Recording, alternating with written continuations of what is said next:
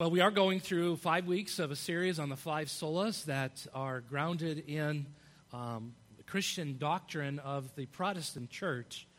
Uh, it is no way that we are trying to attack the other uh, wings of, of Christendom, such as the uh, Eastern Orthodox Church or the Roman Catholic, but is our attempt to focus na- mainly on what do the Protestants believe to be true in regards to faith and practice. And today, uh, I have the privilege of looking at uh, a few verses. I'm not looking at all of all 10 combined, but we're going to look mainly at verses 8 through 10 of Ephesians chapter 2. So if you have your Bibles, I would encourage you to open up to that section. We'll look at other verses to support uh, the doctrine of sola gratias by, by grace alone. The grace of God alone. For by grace you have been saved through faith. And this is not your own doing, it is the gift of God. So when we think about our salvation, when we think about coming to know Jesus Christ as, as our Lord and Savior, some of you in this room maybe remember the, the story and the time, the experience when you came to saving faith. Some of you can testify and, and recount that you were maybe in a Sunday school class and your Sunday school teacher began sharing the gospel and and it was that day, it was that hour that somehow the Spirit was softening your heart to receive the Lord Jesus Christ as your Savior. Some of you remember Vacation Bible School as the moment of that week where uh, message after message of, of the truth became known to you, it, it was personal to you, and it made sense to you. Maybe there are some in this room remember a parent, a mom, or a dad who shared the gospel with you in a very personal way. They shared with you that you are a sinner in need of God's grace. And apart from God's grace, you're separated from Christ. And if you would go from this life, you would go into eternity lost forever and ever without the Lord. And that stirred your heart to receive the truth of salvation. Maybe that is your story. I heard another story of, a, of an individual that, that is personal to me, a friend. He remembers coming to know Jesus Christ through a youth group ministry. A friend invited him to come, and he began to listen to the youth pastor teach on Wednesday night. And night after night, Wednesday after Wednesday, the message of truth began to penetrate his own heart. And he remembered, he remembered when, when the youth pastor asked if there's anyone in this room who would like to receive Jesus Christ as Lord, would you see me afterwards? And I would explain them more um, more in detail to them. And he remembers going before his that youth pastor and and bowing the knee that Wednesday night to receive Jesus Christ.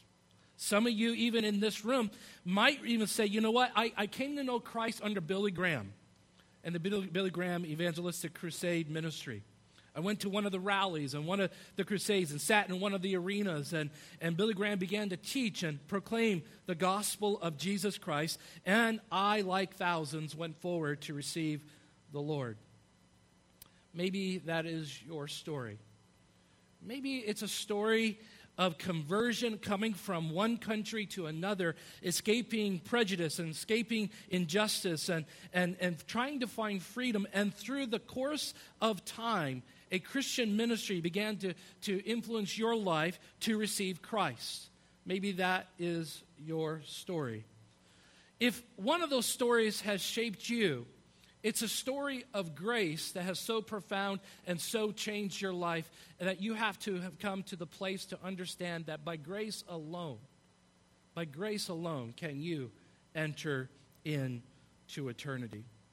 When we think about the other churches outside of Protestant evangelicalism, um, the other ch- church wings, Eastern Orthodox and even the Roman Catholics, believe in grace. And so, what we want to emphasize here is not that they don't believe in grace, it's how they apply grace in the concept and understanding of salvation. So, I want you to understand that we're not here to say that the Roman Catholics and, and Orthodox Church don't believe in grace. They do, and they preach and they teach and they hold dearly to the grace of God. It's this term that we want to focus on alone salvation by grace alone. Nothing you can do Nothing you can try to, to follow. No works, no, no method. It is simply to the cross I cling. Christ alone. So when we think about grace, we're focusing not only on God the Father, but namely on Jesus Christ the Son. John chapter 1, verse 16 says, Fullness we have received all, grace upon grace. Jesus Christ is both filled with truth and he's 100% truth all the time and at the same time he's 100% graceful all the time. And that's where i would like to be is like you know he can he can speak truth and he can speak grace all in the same conversation. And and that just amazes me and i need to emulate that as well. So what are we talking about here today? Grace. What is this beautiful story of grace well hymn writers of old love to talk about grace we've actually sang some of the songs today that spoke of grace. Some of you might, uh, of, of, as being part of the Christian church, remember this old hymn. Oh, the love that drew salvation's plan. Oh, the grace that brought it down to man. Oh, the mighty gulf, gulf that God dispan at Calvary. Mercy there was great and grace was free. Pardon there was multiplied to me. There, my burdened soul found liberty at Calvary. Or maybe this song has been instrumental in your life as it has been in mine. All the way my Savior leads me, cheers each winding path I tread, gives me grace for every trial, feeds me with the living bread. Though my weary steps may falter and my soul athirst may be, I love this line gushing from the rock before me. Lo, a spring of joy I see. Gushing from the rock before me. Lo, a spring of joy I see. I love some of the old hymns because it captures the moment of the story called grace. Grace alone for your salvation. There are two primary verbs uh, in chapter 2 that I like for you to see that are important if, if you were to look at and we were to study the whole of chapters verses 1 through 10 chapter 2 verses 1 through 10 two primary verbs it's the word to walk.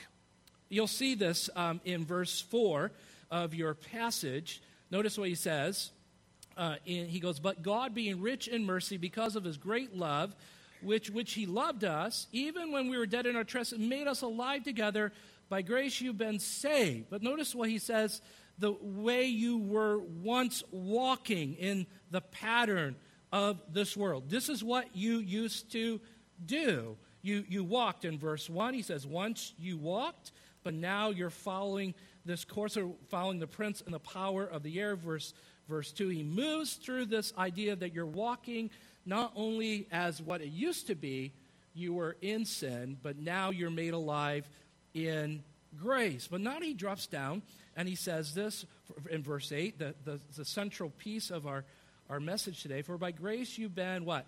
You've been saved through faith. This was not your own doing. And then he says in verse 10 that you should walk in it. So, two primary verbs is the idea of walking in grace. When you come to saving faith, now you're walking grace moments each and every day. You are looking at what God has done in your life, and you're coming to the grips with your own um, sin and your own um, uh, ways of walking, and now you're obeying God. And the only way you can obey God is by understanding the concept of grace. So let's define it for you. So if you have some room on your, your handout, uh, let's define grace. Grace is a free gift, it's unmerited. Nothing you did to receive the gift, it's unmerited. It comes from God's heart. It's unmerited, not by works. Nothing you did to earn this free gift.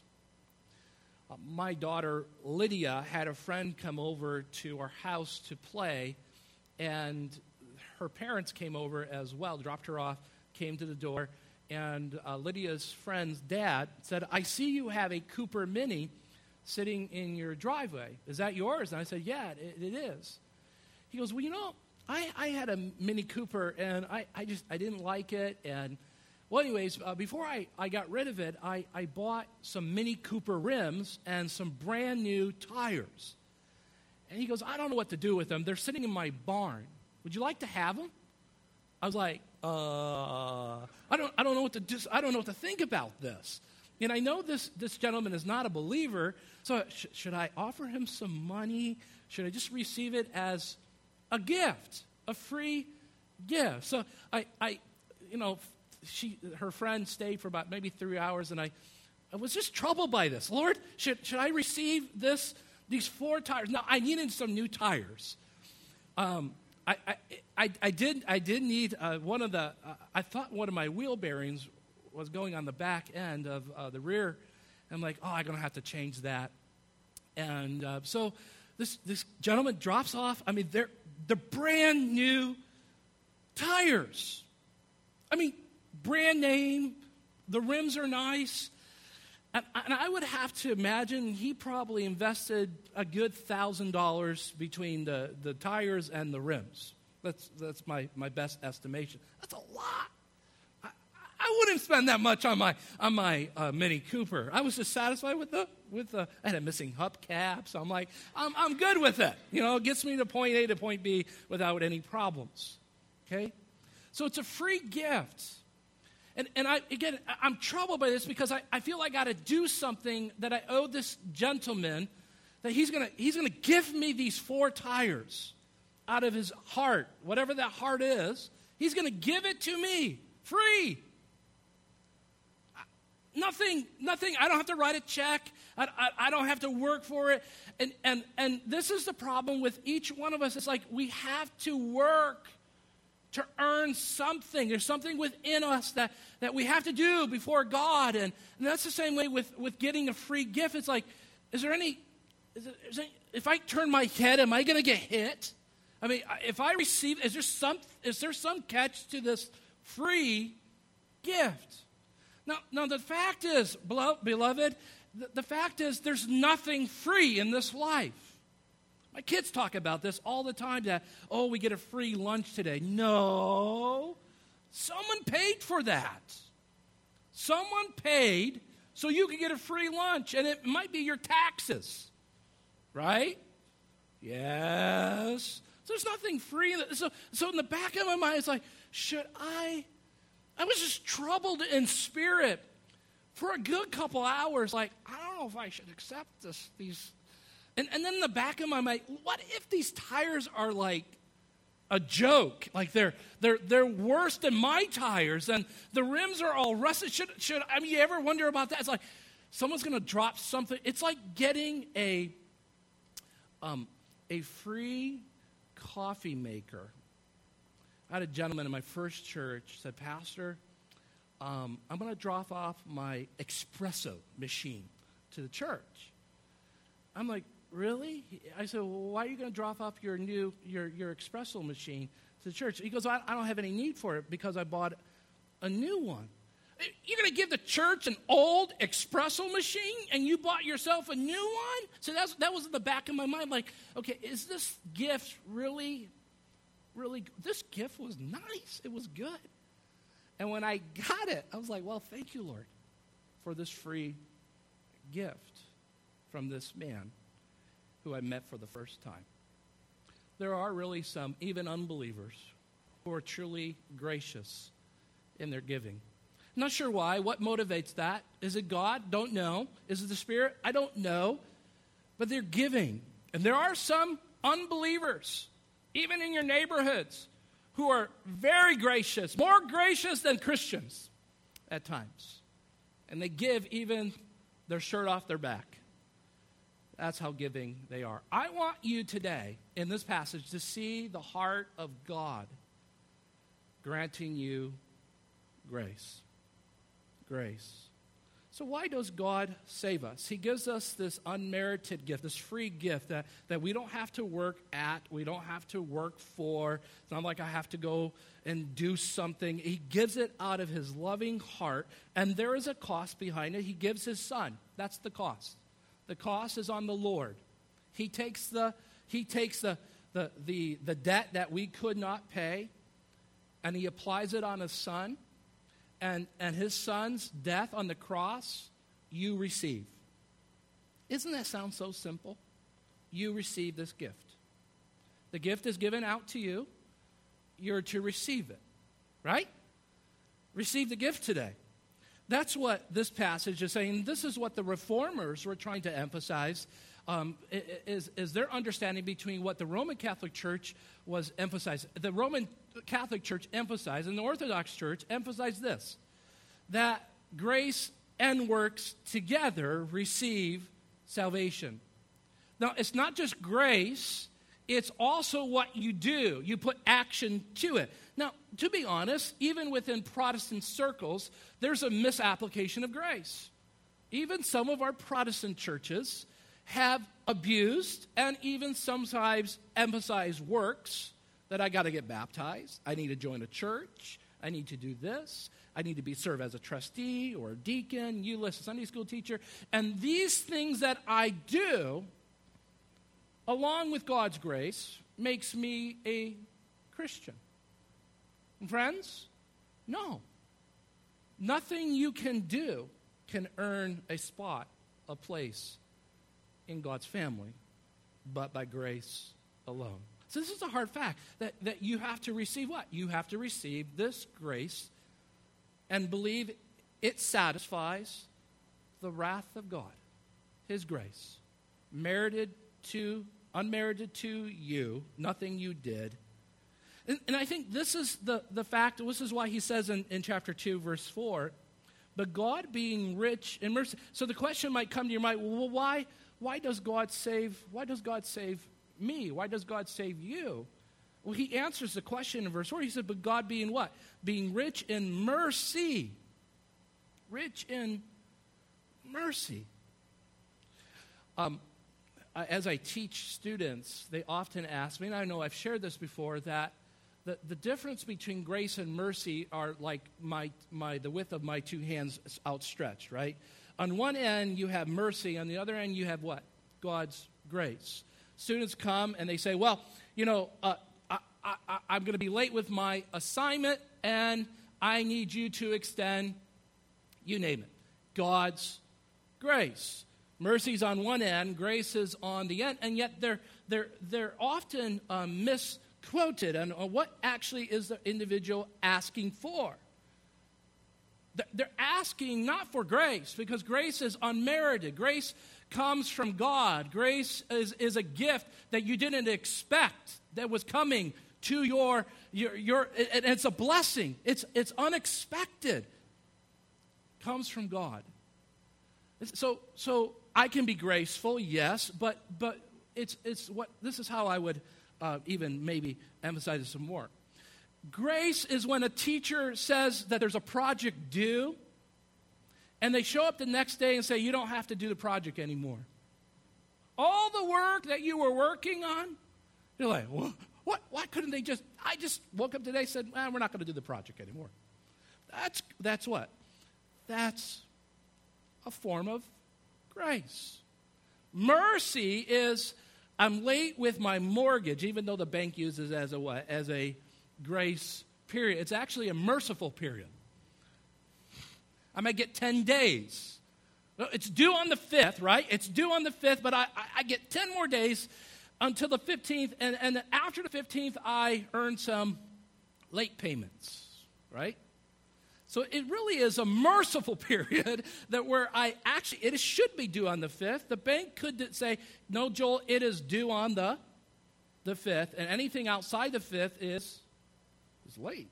You know, I know our credit cards work on that on that realm, right? I mean, maybe you've ever been late with a credit card by one minute. You forgot to make that online payment. They don't care. They're not merciful to you. You're like, well, it was one second, my, my, there was a hiccup on my internet. I, you know, uh, it's late. No mercy. But God being what? This is why he says, this is why salvation is so great.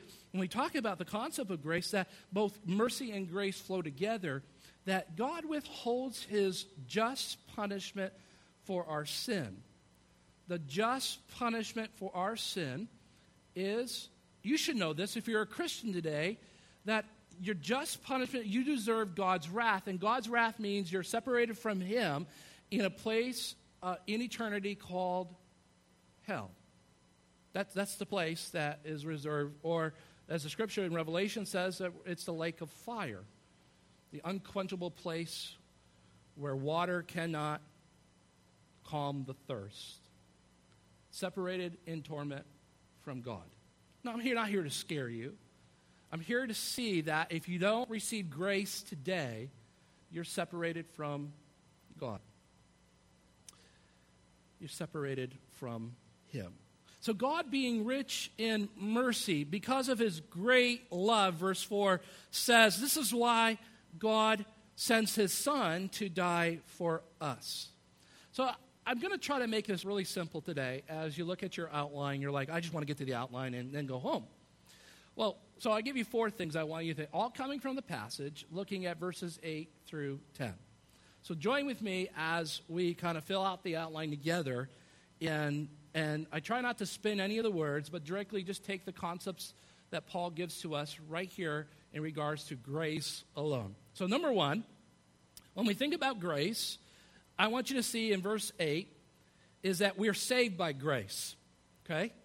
We're saved by grace. Now, I've defined it for you. It's the unmerited gift of God. We didn't deserve it. It comes out of God's heart. It's, and, and I like the key word, it's unexpected. Okay? Grace is unexpected. We didn't, we, we, we thought we're like, whoa, boy, sin really separates. Yes, it does. Sin separates you from God, and you need a, a, a payment to be done, but you couldn't pay it. There was nothing you could do to pay off God. The debt was too much.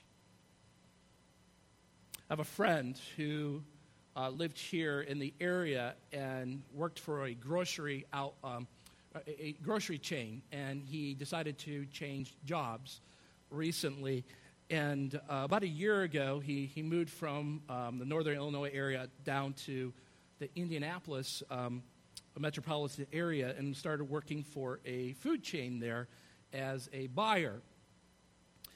And last week, uh, they, so they decided for, for a year they would rent a house in the Indianapolis uh, area. And, and so last week they finally closed on their house for, for you know, they were pretty excited. They were going to start, you know, gaining some roots down in the community. Their kids were involved uh, in school, really enjoying the church that they were serving in, all, you know, all the parts of moving. The day after they signed their, their their closure on their house and got the keys, their company declared bankruptcy, chapter 11. He walked into work, received his pink slip, gone. Okay? Wow. All right. So I call that the sin of the company. The company didn't, and, and I, I pulled up the company. I, I was talking to my dad, and, and he, he knows this gentleman they were $68 million um, in loss. Let me just say this they, that they owed $68 million alone just for retirement benefits that they weren't paying for the last uh, 10 years. That's how much. And then another $22 million of revenue that they owed to um, vendors and, and uh, distributors that they, I mean, so we're talking hundreds of millions of dollars just rent not being paid. And here's this here's a friend of mine who leaves one job to go to another, signs, he's like, I don't know what to do. So I talked to him and I said, Well, you're a man of grace. You've been saved by grace. And you're covered by grace, even in the hour of trouble that you're going through. I want you to understand grace is personal. You get to receive it today. and it gets worked out in your life in all sorts of different ways. It gets worked out in your conversation that you have with people. You get to apply what? Grace with people. You get to experience grace when you look out at a sunset to the west. And maybe you're traveling and you see the sun setting. You're like, wow, that was, that was so beautiful. And you see the, the scarlet, uh, the thread in the sky. You're like, wow, that's grace. This afternoon, you get to have a meal. That's grace. The grace of God given to you. Some people have defined grace this way God's riches at Christ's expense. Maybe someone has shared that with you. God's riches at Christ's expense. No, grace is much more than that. It's personal. Sola gratia meant grace at the start, grace to the end, grace in the middle, grace without fail, grace without mixture, grace without addition, grace that allows no boasting, grace that precludes all glorifying but in the Lord and in the Lord alone. Grace. Grace everywhere. Grace in every moment, in every situation. The Wesleyans of the Methodist Church used to define that in every conversation there were exchanges of grace being done. One pastor friend of mine says at every meeting, when they are meeting together for their annual monthly meetings, he say, "We are now exchanging grace between one another. We have entered into a holy convocation." I like that. Something to think about. Why? Because we're exchanging grace. And so biblical scholars and theologians of old used to define grace this way. There is common grace given to all. Meaning this that, that grace, when the sun sets, right, is, is, is the same grace for an unbeliever as it is for a believer. There is the unchristian farmer who, who sees the rain fall on his, on his property, as well as the Christian farmer who goes to church and is involved and is reading and studying and praying and, and seeks to live under God's authority, receives the same blessing from God. Everyone receives common grace. The problem with common grace is that common grace doesn't save. Common grace doesn't do it. It's, it's God's uh, benevolent kindness toward people. Uh, people get to have babies, right? People ha- get to have homes. We, we get to have shelter. We get to have food. We have cars. We get to enjoy gasoline being put in the cars. We get to go places. We, we, we, we have jobs. We, we, we have maybe retirement that is coming to us. Whatever the situation, you have received God's benevolent kindness given toward you. Now, you didn't deserve common grace. You didn't deserve it. I didn't deserve it. Common grace is the air we breathe. Maybe it's the trip to the Niagara Falls to see the water descend, and you're like, wow. Or maybe it's the Yosemite National Park that you get to go to on vacation and enjoy the scenery. Common grace given to all of mankind. Yeah, well, Joel, what about the people on the other side of the world who live in huts who live in, in, in what we would call third world situation. Common grace. God still gives to them what? A day for them to live, a day for them to harvest their crops, a day to, to raise their family. Don't, don't try to, to say, well, well, well, you know, you know what? God has blessed you even more, hasn't He? The same amount of blessing that God gives to all people, all places, through all, all time. So there's common grace given to all. And, and it's what we call, the, as, as theologians, you can write this down, the means of grace. Um, some uh, denominational affiliations that maybe you've been historically a part of consider the, the Lord's table as a means of grace, of, of, of receiving God's blessing. Some say that, uh, you know, praying to God is a means of God's grace, receiving God's kindness uh, in a day. As the Wesleyans define conversation, you know, speaking to one another is a means of grace, receiving God's benevolent kindness in, in conversation and exchange and in blessing. So, so grace in all places and in all situations. Grace could even be the reading of Scripture. Grace is enjoying the creation today, going for a walk with maybe your spouse or your children, seeing your kids play on the playground set. Some in the Reformed tradition would say that's, that's seeing grace being displayed before their very eyes. I like for us to see, number two, is that there's a, a difference between common grace, common grace given to all, and this is a, the way is, is the term effectual grace, grace that saves. Or another way to say it is efficient grace, grace that is efficient to save alone. For that's what Paul is trying to distinguish here between what works is, works done, as he says, works done by men to appease God. And Paul says, No, that's not what I want you to see here. I want you to see that, that grace is efficient to save and save, as the Protestant, Protestant tradition has said, alone. The word alone. Do you believe that grace alone makes a way for you to be forgiven by God? Grace. So, what is this efficient or effectual grace? It's the work of God alone to raise a spiritual dead corpse into a life giving person. That's what he's saying here in chapter 2, verse 1. He says, For you were dead in what? What were you dead in? You were dead in your trespasses of sin in which you once walked. There's that verb, following the course of this world. So he's showing you what it looked like to be a non believer. You were dead in your what? In your sin. And you needed a spiritual awakening to take place in your life. You needed someone to awaken your dead body to life. You didn't do that. God does that. God takes a little boy in a Sunday school a man who teaches faithfully each week, pours into his lesson, lots of little children there during the sermon, listening to their children's sermon, and week after week, pouring into little kids' lives. My parents sent me down to the basement. I didn't want to go down there that day.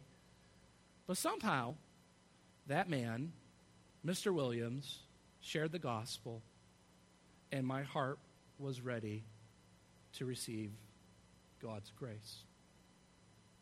Nothing I did, Nothing Mr. Williams did outside of what? Faithfully teaching each week, praying through his lesson, praying for his, his kids as they were coming into kids' church. And he had a responsibility. He fulfilled his responsibility very, very well. But God doing the what? The work of opening Joel's heart, Joel's mind, opening my deaf ears to hear the truth of God's grace.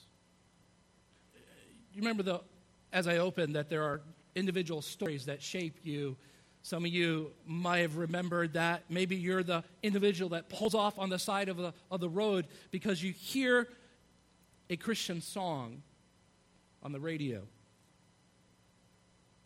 For my dad, and when he was in Baghdad, it was a missionary that came from, from uh, Palestine into Iraq on a revival missionary, as he would call it. And it was at the church where this man opened God's word and they, he received the Lord Jesus Christ as his Savior. And when he came to the country, he met a man He was looking for a Christian. A man gave him a tract that re emphasized the fact that grace alone is what saves grace alone applied to a sinner's heart. So a story that's shaping you. And so then there is the need for you and I to apply grace every day in our life. I, I, want you to see grace as okay, it's God's work, but then I get to I get to do this. I get to apply grace in my conversation. I get to apply grace in, in my witness. I get to apply grace all the time. And you and I get to see grace displayed through the act of praying. Hebrews chapter 4, verse 16 says, Let us then with confidence draw near to the throne of. Can you finish the sentence? What is it? The throne of what? Grace. Why? That we may receive mercy and find grace to help in time of need in my conversations, I get to apply grace. And so, as Ephesians chapter 4, verse 7 says, I have the opportunity to build one another up in Christ. But grace was given to each one according to the measure of Christ's gift. Each one of you, when you come to saving faith by grace alone, God opens your heart, you receive the gospel, and all of a sudden, the Spirit now indwells in you, and as the Spirit comes into your life, He grants to you what we call grace gifts. Gifts that we get to employ in the context of the church. And, and some of us might have the gift of administration, helps. Um, some of us serve. Some will get, get to sing. Some are teachers. All sorts of gifts are being displayed by God's people, and these are what we call grace gifts we get to build each other up through grace. Each one received gifts, and so then we're to serve one another as a response of God's grace. Let me give you another one. Colossians chapter 4, verse 6 says, Let your speech always be gracious, seasoned with salt, so that you may know how to ought to enter each person. Seasoned with what? Salt. Always gracious. I love that. Try to teach our children that when you speak to your brother or sister, you're to, you're to speak with very gracious words. What, what is grace again? The unmerited what? Unmerited favor, God's blessing. God's blessing on people. You ever told people, and this is what I like to do, God's blessing on you. Blessings today. Blessings to you. And in my emails, even to non Christians, blessings. What, what am I saying? I, I'm, I'm saying that God's common grace be on you. May your life have, and I don't want to use the word fortune, but that's the idea. May God's blessing go before you. I mean, you don't want them to, uh, people struggle with cancer, neighbors, right? People lose jobs, neighbor. Broken relation, neighbor. All sorts of people in, in my world that are impacted by sin and all they need is to hear from Joel is a very gracious word. Can you do that today because of God's grace on your life? Let me give you a second one. We're saved through faith. This is what he says in verse 8 through 10, that section. He, he wants to hone in on this. He says, For grace you've been saved through what? Through f- faith. And, and the other uh, preachers and pastors will be sharing what this faith looks like. But let me just share with you a few thoughts here that, that faith then is this faith is trusting in God. Trust in the Lord with all your heart and do not lean on your own understanding. So faith is a, is a trust here. Faith is, is, a, is the conduit by which we receive God's grace. We're trusting in the Lord. We're trusting that His grace is what is acceptable and what is required. The second thing faith is, is often connected to our, our feelings. We talked about experiences. Faith is to be modeled in joy. If, if, if God has saved you by grace, there ought to be joy out of your life. There, there should be some joyful expression. Praise God, I'm saved, right? I, I, I, have been cleansed, I've been redeemed. And some people do it in different ways through worship. They, they might even hold up their hands and, and, and realize that, whoa, God has been gracious to me. People do it through testimony, they, how they talk about the, the way God has stirred their hearts. Jesus talked about how faith is connected to feelings. He says the kingdom of heaven is like a treasure hidden in a field, which a man found and covered up. And then in his joy, goes and sells all that he has and buys that, that field. That's how faith is connected to feelings. Joy fills your heart. Once grace enters into your life, nothing stops. It, it, it, there should be a joy. You're not a curmudgeon Christian. You're not a Christian that, that just is like, oh, woe is me. That's horrible if you are. God grant you his grace to awaken you. Amen? You, listen, grace given, grace applied, grace in, in, in the middle, grace in my going, grace all the time. This is what the reformers were trying to communicate to the church that God makes us alive by grace so that we can walk in his good works and plan for our life. And then he says the, the, the, the biblical scriptures talk about faith in, in things not seen. That's what Hebrews chapter 11, verse 1 says. Now, faith is the assurance of things hoped for, the, the conviction of things not seen. What, what is that they're not seeing? The Old Testament individuals to which Hebrews 11 is speaking of. F- friends, the Old Testament people didn't see the culmination of what? Of Jesus Christ's death on the cross. That's what they were looking for. Now, they saw glimmers and, and, and little threads of that in the Old Testament, and, and even were acquainted with, with, with Abraham in the Old Testament when he's offering up his son Isaac on the altar. And, and Jesus gives us this, this hope and this image, and he spotlights and he said, Abraham saw my day and was exceedingly glad. What did he see? He saw God's grace applied through a ram that was caught in some branches, a bush. And when Abraham saw it, Jesus says he saw my day, the day he would give up his life as a ransom for many. So, what did they see?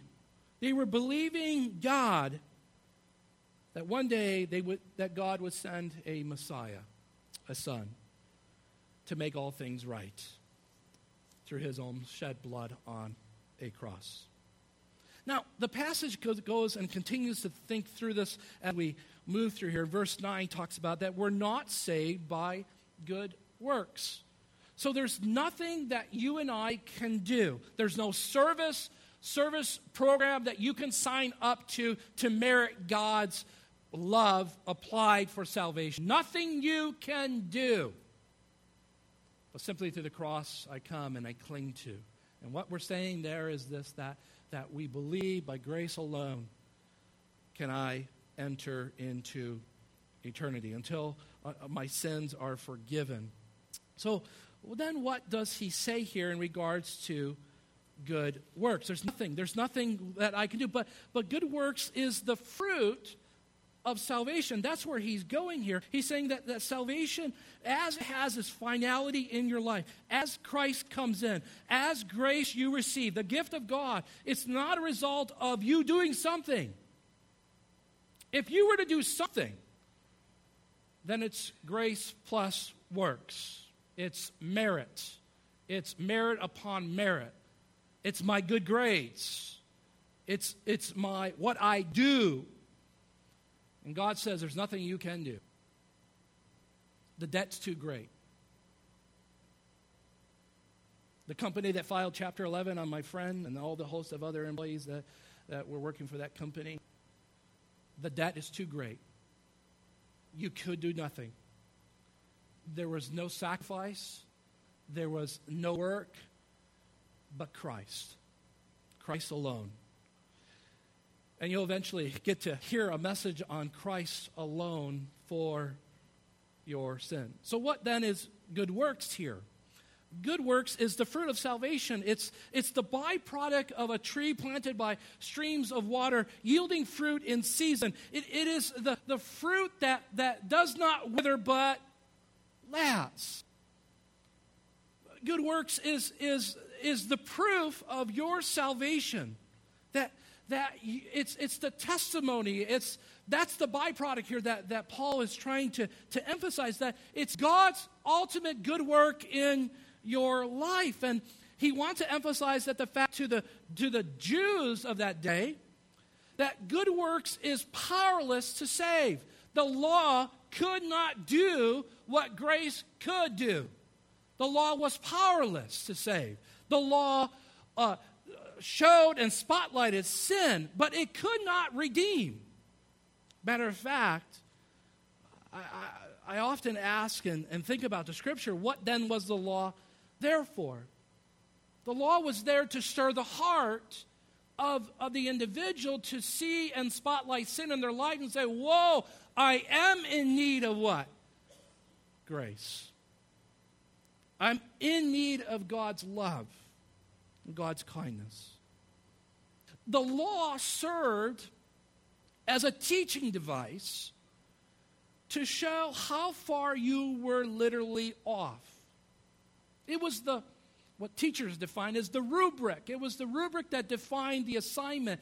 And, and the teacher grades your assignment, and you find, like, whoa, I didn't do this, I didn't do this, I didn't do this, and there's my score, right? That's what the law did. It was a, it was a teacher, it was a mechanism to stir your heart to see who God is, that He was always right and always good and benevolent and kind toward us in all gracious and compassionate ways. But good works is powerless to save. And I give some passages that you can look at at a later period for you to apply in your life. But then he closes in verse 10, as I make my way to the closure here, that, that we are his workmanship created in Christ Jesus for good works. Imagine that gentleman that came to my house and dropped off four tires, brand new, brand new rims, gives it to a person. Let's just imagine for a moment that he is a believer in Jesus Christ. How much more joy would fill his heart in that gift? Uh, brothers and sisters, I would say 10,000 times, 10,000 more pleasure taken taken in by that gentleman because he's a believer in Jesus Christ, because he's received what? A, a better gift than tires and rims. He's received what? Infinite, unfathomable riches of God's grace given to him.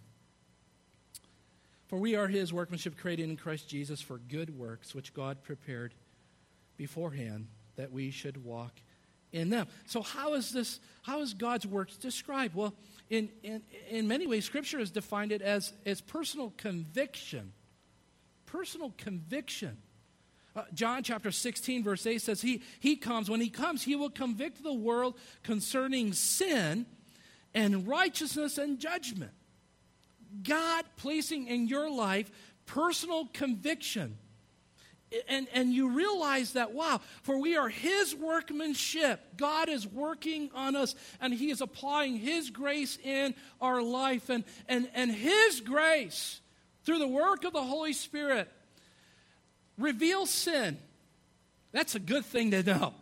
That the Holy Spirit reveals sin and convicts us. So when we're doing something wrong, we're, we're quick to respond to the Lord and not go for days and weeks and months and go unrepentant. But the Holy Spirit applying His grace in our life, and we realize, whoa, yeah, I, I am far away from God right now, and I need forgiveness. We are his workmanship, he says in verse 10. And, and, what he's saying here is that, that it's a personal gift that you and I get to receive. That God is working in each one individually in a special, unique way. God showing up through a Sunday school teacher, God showing up through a Bible study, God showing up on a radio station. God, God, God's grace everywhere through a personal conversation, a personal gift that you and I get to receive that becomes part of the workmanship that Christ is developing in our own life, our story that we get to share of what God has done on behalf of people in all sorts of places. Lastly, it's a personal experience, this workmanship, this work that God is creating in us. It's the poem.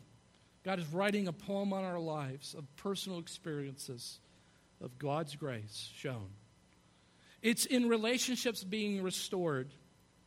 It's seeing children come to also a personal relationship with Jesus. Doesn't that just make you happy to know when you see your own children come to saving faith in Christ? The same grace given to you is the same grace given to my children, and the same grace applied through all sorts of ethnicity and nationalities all over the world. It's the same grace applied to the offender in what? In prison. Same grace.